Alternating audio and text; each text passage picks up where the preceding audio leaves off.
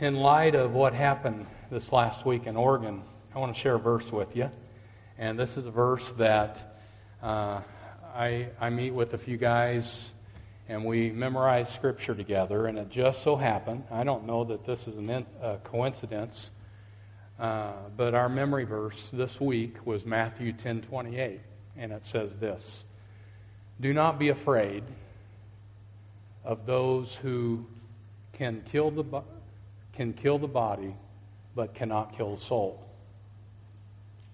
Rather, be afraid of the one who can destroy both body and soul in hell. And I'm just thinking, you know, as, as times go on and we see things happening, we see the persecution of Christians and the world seeking opportunity to attack Christians. Do not be afraid of the one who can kill the body, but cannot kill the soul. Rather, our fear, our love, our devotion is to Him. May that be a word of encouragement to you today. May that be just a point of stimulation to your heart and to your spirit that He is the one we hang on to. In tumultuous times, He is the one that we hold on to. And our faith is built on someone who is rock solid. And what we are doing is worth it. You believe that? It's worth it. And I think it would be very appropriate for us today to pray for those people in Oregon who have been touched this last week by trauma and, and heartache. Let's pray together. We pray, God, for those families who have lost loved ones. And we know that there have been martyrs this week in our own country. People who were willing to stand up and say, I'm a Christian. And they got killed for it. And so we know that they are in your hands, and we pray, God, for their families. We pray for comfort. We pray for your angels to surround them. We pray for those who have been wounded, and I'm not sure of their conditions at this point and how they are doing uh, physically, but we pray, if they're fighting for their life, we're asking for you to help in that. you would just intervene for all of those people in that area and across our country. Help us in our devotion to you to hold firm. And we pray this in Jesus' name. Amen. I just feel strongly that as we go through this series on love, love does, that God is going to put people in your pathway through the week for you to love. And it is our responsibility to have eyes that are open and ears that are open, hearts that are open and a willingness to respond to that prompting that God puts in our heart to love those people. And, and I want to share with you just an incident that happened just yesterday to me. Uh, as he put a man in my pathway to show love to. I was playing racquetball early yesterday morning at Buck Run. We'd finished our game, came out of the, the racquetball court, and there in the exercise room, uh, of Buck Run, there was an elderly gentleman there. I'd never seen him in there before, I didn't know who he was, uh, but he was very cordial. We exchanged greetings uh, with one another, and uh, he seemed like he was very open to talking. So I said, "Hey, uh, you're you're in here exercising?" He said, "Yeah." I said, "Man, how old are you?" Uh, he told me he was 82 years old. And I commended him. I said, Man, that's great. You're in here 82 years old, you're exercising. That's, that's great. And then he began to tell me his story. Uh, he's been a very active person throughout his life, been a hard worker. And uh, a while back, he had to have a knee replaced. And uh, from that surgery and the experience, uh, he, he got staph infection in that knee. And uh, this was a hospital away from here. Uh, I just want you to know that. So, uh, I mean, this presented a terrible, terrible hardship for him over months and months of trying to get through that, that trouble. And uh, he said he was in bed, flat on his back, for nine months. And I think he said three or four more surgeries trying to deal with that staph infection. And his life was at times hanging in the balances. He said uh, at, one, at one point he thought he was going to lose his leg, but at other points through this process he thought he was going to lose his life. And so his life over these months past have been really, really hard, really bad for him. And he's telling me this. I'm listening to him. And then he begins to tell me that he has a son who has a lot of health issues himself, just a lot of struggles in his life. And, and I listened, and, and when he finished his story, I, uh, I just reached out my hand to him and I said, Hey, can I pray with you? And it, it kind of shocked him. He wasn't ready for that, but he was very open to that. He said, Well, sure, yeah. And so I, I prayed with him and ask God to help him in his recovery and to help his son in his troubles. And uh, we were able to talk about God and church. And this fellow didn't have a church home at the time. He's had God in his life through the years, but he is not connected with a church at this present time. And I was able to invite him to church. I really hope I'll see him here over these weeks to come. But uh, I feel like that was one person that God put in my path just yesterday. I wasn't expecting it, but I was having my spiritual antennas up, and when the opportunity came, I saw it, and the Lord was prompting me, and I was able to be used by God to encourage this fellow. And I think the same thing can happen to each of you, if you have your spiritual antennas up and you're saying, Lord, would you just show me somebody to love this week? He'll do that. I mean, God, there's, there's not too many prayers that God would love to answer more than that. To have you love somebody in His name and to encourage that person and maybe even help them come to a closer relationship with Him or a saving relationship with Him. So just be ready, be open. Because I'm thinking we love because He first loved us. That's, that's our goal. Our goal is to honor Him. You know, and I would love it if over these weeks to come, if you have such an experience as that, to, to love somebody, that you would share that with me. Write it down on a piece of paper and share it with me. Or, uh, and I might, I might can use that in a sermon because over these weeks to come, I just want to share opportunities that, that you've been given, or maybe even to have you come up and share that opportunity as a, as a testimony. And none of this is to toot our own horn in any way, shape, or form. It's all about Him, it's not about us. But you're sharing your testimony of how God opened a door for you and you, you were used by Him to His glory.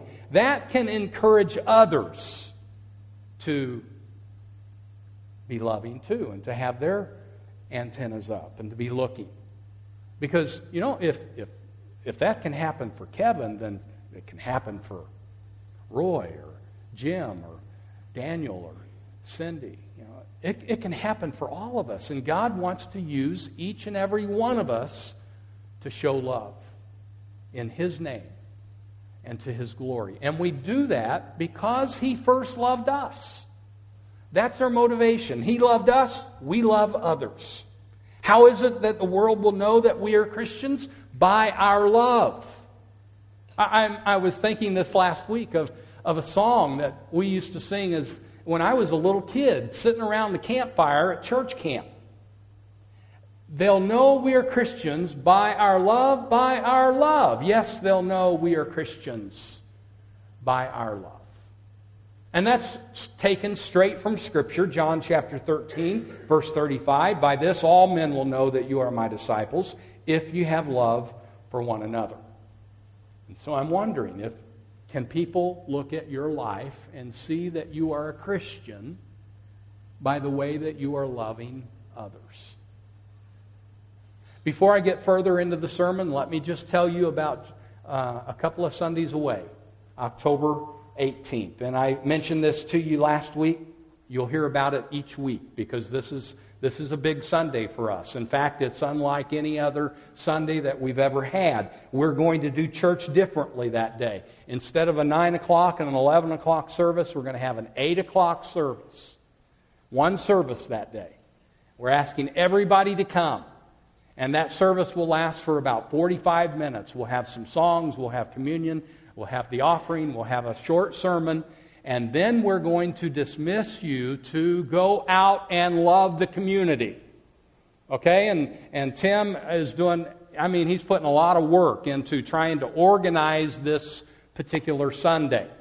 And we're asking for your help. If you live next to someone who, who looks like maybe they could use some help, maybe you live next to an elderly person or a, a, a a widow, a single person, uh, and they could use some help with their yard and trimming some bushes or having their windows washed or, or leaves raked, gutters cleaned out, whatever the job might be, that we could send a, a work crew over to help them on that particular Sunday, then we need you to be giving to us those people's names and their addresses and the jobs that needs done. So be talking to your neighbor this is a good opportunity for you to be neighborly and uh, find out what those jobs might be and say, hey, we want to send a work crew over, and that means we're going to need some workers that day who will stay, not just leave at 8:45 and say, I'm free for the day. No, we're free to go and serve for these few hours. And then we're going to ask you to come back and eat lunch with us. We're going to have lunch here, a couple other places around town that you can go to for a free lunch. We're going to invite the community to eat lunch with us that day. And so it's a day of service to our community. Now, a few months ago, we had a survey, and some of you filled out on that survey, and you said that you felt like Community Christian Church needed to be more community service minded. And so this day is planned as a result of that. We've heard what you've said on that survey, and we let's let's plan a day that we can put this some feet to this and some hands to this and be be a more servant-minded church to the community. So we need your participation that day. I, I want to emphasize love does. It's what this whole uh, series is about. I spent a few days just recently with my family. I've mentioned that to you last Sunday. And uh, we had a lot of fun together. My brother Tom was here from Oregon, and his wife Terry, my sister from Arkansas, uh, Debbie, and her husband Stan, my mom, and we were all together. And during that time, my brother told a very interesting story that I wanted to just convey to you today. Uh, happened to some people in his congregation. Uh, a number of those folks from his congregation went to a place there in Oregon called Family Fun Center. And it was one of those places that has go karts and, and mini golf and, and uh, uh, bumper cars, all, all kinds of fun for the family. And they also had invited TobyMac to be there that day, who is a, a Christian uh, musical artist, and he's He's big time. And uh, there were 10,000 people at this place on that particular day. It was a big day. and uh, it was also a hot day, my brother said. And so the concession lines were long. They were about an hour long. If you wanted to get uh, a drink or a hot dog or a hamburger, you had to stand in line for an hour to get that. And so one of the ladies from Tom's church named Gwen had stood in line for quite a long while planning to get drinks for her family. And uh, she had noticed just up ahead of her a little bit a fellow that she recognized. He was a preacher from a neighboring church there in Grants Pass. And, and he was kind of a loud personality. If you were in his vicinity, you knew he was there because he was just that kind of a guy. And she was watching as, as some fellow walked up who apparently knew him and started conversing with him. And then, very slyly, but not so slyly, he just kind of hung around. He butted into line, is what he was doing. He didn't wait, go to the end of the line to wait like everybody else was doing that day. He just kind of made his way through conversation, and when the conversation ended, he just stayed there. And the fella behind Gwen saw it happen and she heard him say, That's why I do not become a Christian. And boy, that stung. And she wanted to turn around and apologize to him for what had just happened and to say to him, you know, not every Christian is that way. But she didn't. She kept her mouth shut. She just kept her eyes forward. She went to the front of the line or to the to the counter. She finally got up there. She gave her order, and then she said, uh, "Before I pay, I want to pay for the people behind me." Okay. So she steps aside. The next person steps up who has said this, and uh, he makes. He's about to make his order, and the person behind the counter says, This is your lucky day. Jesus has paid for you. That's what, what the person said. There is no charge for you. And that, that was a shock to him. But he welcomed the news. He put his order in. He, he didn't have to pay. He went on, but he did notice the lady next to him. So she paid for it, and later she ran across him and stopped and was talking with him. And he says, You're a Christian, aren't you? Yeah. And it opened a door for her to begin to talk to this fellow. She was able to witness to him. And, and, and come to find out, he's married to a Christian woman. And she's been working on him for years, trying to get him to go to church with her. And so this gal was able to just put in a witness, a word to him. And it, it was a reminder to me that God can use us. If we'll show just a little bit of love to our neighbor, God can use us. He can open a door through that for us to witness to other people. It was also a witness to, or a reminder to me that people are watching us all the time. And the good or the bad in our life is making an impact upon people. By this, all men will know that you are my disciples if you have love for one another. Now, last week I mentioned to you that every sermon in this series, I want simply to take a passage of Scripture and show from that Scripture how Jesus loved. And today we're in John chapter 8. If you have your Bibles, turn there. John chapter 8, I want to read beginning with verse 2. It says, Early in the morning he came again into the temple, and all the people were coming to him. And he sat down and began to teach them. The scribes and the Pharisees brought a woman caught in adultery, and having set her in the center of the court, they said to him, Teacher, this woman has been caught in adultery in the very act. Now, in the law, Moses commanded us to stone such women. What then do you say?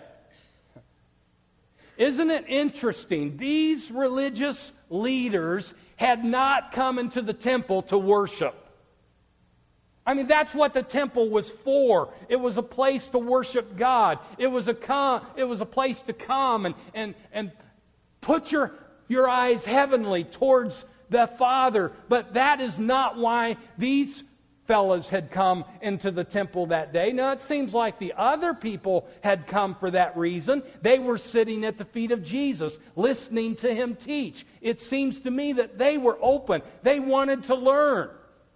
They were attentive to him. And I want to encourage you to be that way. When you come here on a Sunday morning, could you come ready to hear the Word of God and to be attentive to what he might have to say to you? He has a message for each of us if we'll have our ears open to him. But these religious leaders had not come to listen to Jesus, they had come to try and trap him. They wanted to put him in a corner and make him look bad in front of the people. And so, to do this, they had this adulterous woman as the bait. They said to Jesus that she had been caught in the very act of adultery. I'm wondering about that. Have you, have you thought about, did they spy on her? Is that what they were doing?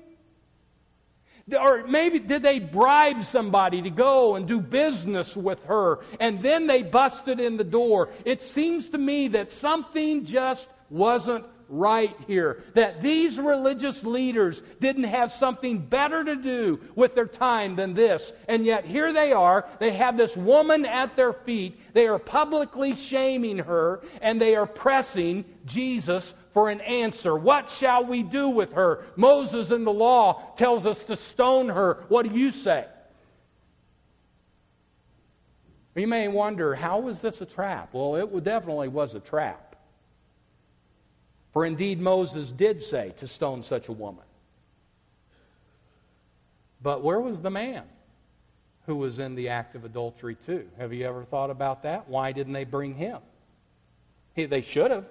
If they were really sincere about upholding the law of Moses, they should have had him along too. But they weren't concerned about upholding the law of Moses. They were most concerned about trying to trap Jesus because he had been preaching a message of love and a message of forgiveness and turn the other cheek and go the extra mile. And they felt like they had him right where they wanted him. If he said, stone her, then they could nail him for not upholding his message of love and forgiveness. If he said, if he said forgive her, then they could nail him for not upholding the law of Moses. They must have felt so smug in their trap as they had set it for Jesus. Let's read on and see Jesus' response. Verse 6. They were saying this, testing him, so that they might have grounds for accusing him. But Jesus stooped down and with his finger wrote on the ground. Don't you wish you knew what Jesus was writing in the sand? I doubt he was doodling. At the very least, he was gathering his thoughts. Some suggest, as I was reading different commentaries about this, some suggest that maybe he was writing their sins in the sand lying, cheating, selfishness, pride, lust. One commentary I read suggested that maybe he wrote scripture in the sand, such as Exodus 23 1, where it says, Do not join your hand with a wicked man to be a malicious witness. Uh, we really don't know what he wrote in the sand. But I'm sure what it says in the first part of verse 7 is an understatement. It says that they were pressing him for an answer. Let me read verse 7 to you. But when they persisted in asking him, he straightened up and said to them, He who is without sin among you, let him be the first to throw a stone at her. Wow. I'm thinking those words were like a sledgehammer hitting them, or a sword going into the inner parts of their being. Who would dare be the first to throw a stone at her? Verse, verse 8 says, again, he stooped down and wrote on the ground. He's, he's giving time for his words to sink in and do their work on these fellows. This was one of those moments, I imagine, where the hands of the clock would have just seemingly went so slow. The people, they're watching to see how this plays out. And, and, and, the, and the, the, the adulterous woman, she's laying there in the sand waiting for their next move. Jesus is writing in the sand. It's, it's like a chess match. It was the Pharisees' turn to play. He has responded. Now it's their turn to respond. Look at verse 9. It says, When they heard it, they began to go out one by one, beginning with the older ones, and he was left alone, and the woman where she was in the center of the court. The accusers were gone now. And now Jesus and the woman who had been caught in adultery, they are there. Just the two of them. There are onlookers, no doubt. But it's like they have a moment between the two of them, looking at one another face to face. And there is no one arguing or doubting whether she is a sinner. Everyone knows that she is a sinner. Verse 10 and 11, straightening up, Jesus said to her, Woman, where are they? Did no one condemn you? She said, No one, Lord. And Jesus said, I do not condemn you either. Go from now on, sin no more. You talk about amazing love by the Savior. He offered grace to her amidst her sin. But note this, he also called her to live a more righteous life. In other words, he didn't just pat her on the back and say, Oh, it's okay. Your sins are okay. Everybody's okay. No, that's not what Jesus said. Jesus said, Your sins are forgiven, but go and sin no more. He extended grace to her, but he also called her to a more righteous life. And there is a lot that we can learn from this story. I have three points that just very quickly I'll share with you. One, Jesus, just see his grace. He's much more interested in forgiving this woman than he is in condemning her. The Pharisees, on the other hand, they're, they're very quick to, to condemn. They're good at finger pointing. They're good at, at judging, but they had failed to look into the mirror and see their own sins. And that's easy to do. I mean, it's easy for us to spot somebody else's sin, isn't it? And then to highlight that. But we fail to look into the mirror and see that we're sinners too. And sometimes I think that's why the world is turned off from us. Is because we can, if we're not careful, come across as very judgmental and very condemning. They don't see us loving enough. The one that we say that we follow, they don't see us following him. They don't see us loving the way he loved. Now, I realize the world is very quick to jump on this bandwagon and say, You're judging us when what we might be doing is just standing on the truth of God's Word. And, when, and that we must do. We must never compromise the truth of God's Word.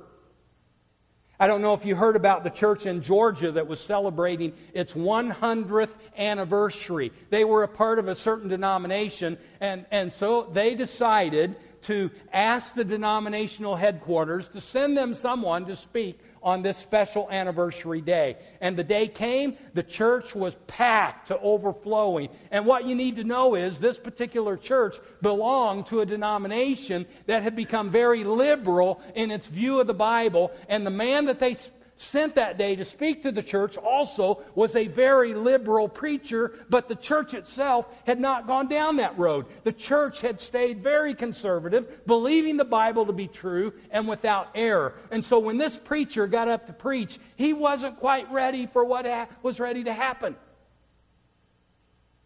Nor was he used to someone uh, responding so uh, abruptly when he was preaching. He began his sermon by saying that he was going to preach on Moses that day, how Moses led the people of God out of Egypt into the promised land. And about that time, one old boy on the front row, he stands up and he shouts, Hallelujah! What a miracle! Drowning Pharaoh's whole army in the Red Sea. What a miracle of God! And he, then he sat back down. Well, you can imagine. kind of shocked the preacher. Took him a few moments to get his composure back, and then he went on with his sermon, and he, he, he began to say, you know, this really wasn't a miracle. It wasn't a miracle at all. I mean, that, that part of the Red Sea, probably just four to five inches of water there, and the people, they just walked across through the shallow water. This old boy who stood up earlier, he stands up again and he says this Hallelujah! Praise the Lord! What a mighty miracle! Drowning Pharaoh's whole army in four to five inches of water. what a miracle!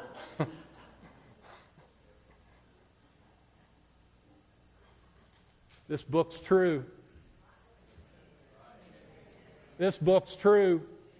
And we stand on it. But there are a lot of people out there in the world who aren't ready to accept this as a book of truth. And so, we must love them. And maybe as they sense our love towards them and they experience our love, then they'll be ready to hear the message that we have to speak to them.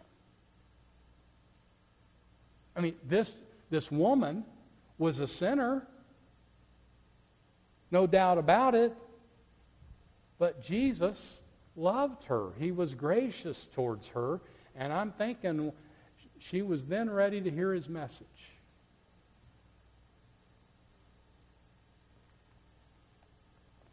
second point, I'll just tell it to you and then we'll jump to the third point because we're out of time.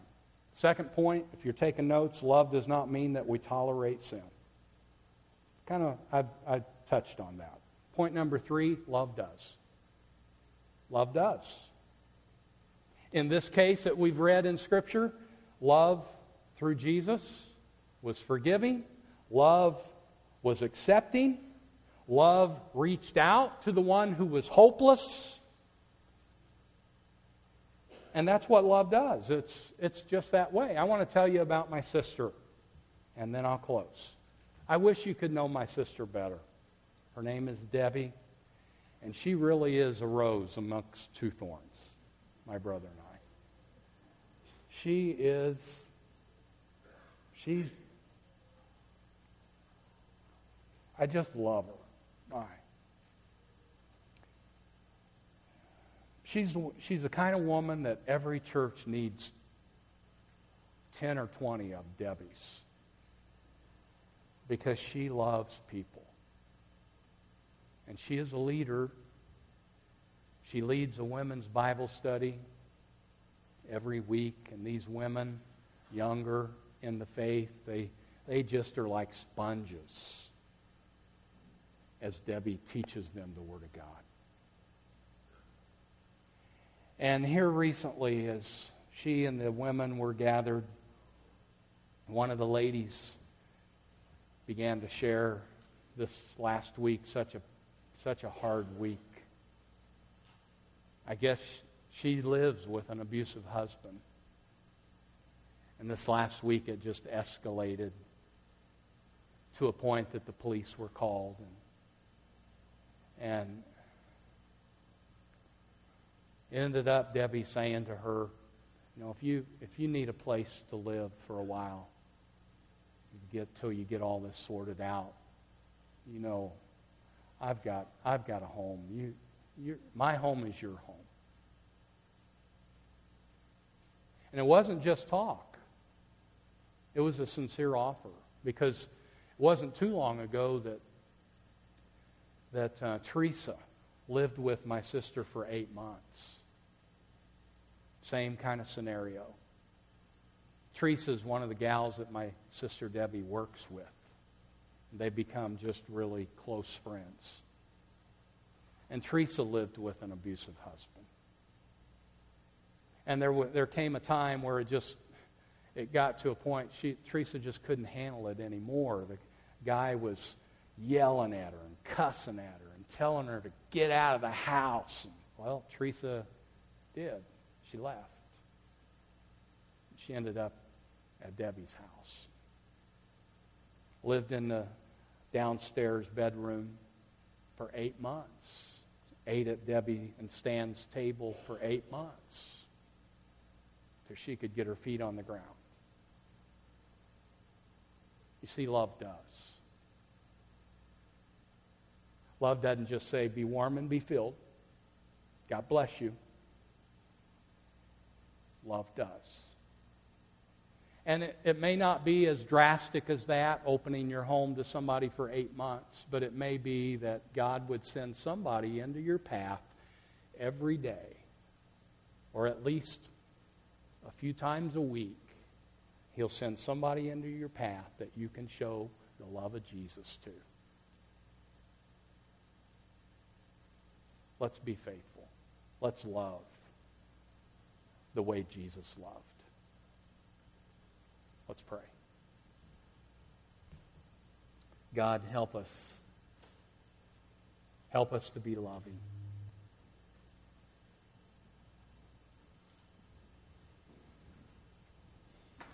And to realize that our love's more than words. Help us to have those open eyes and open ears. In Jesus' name.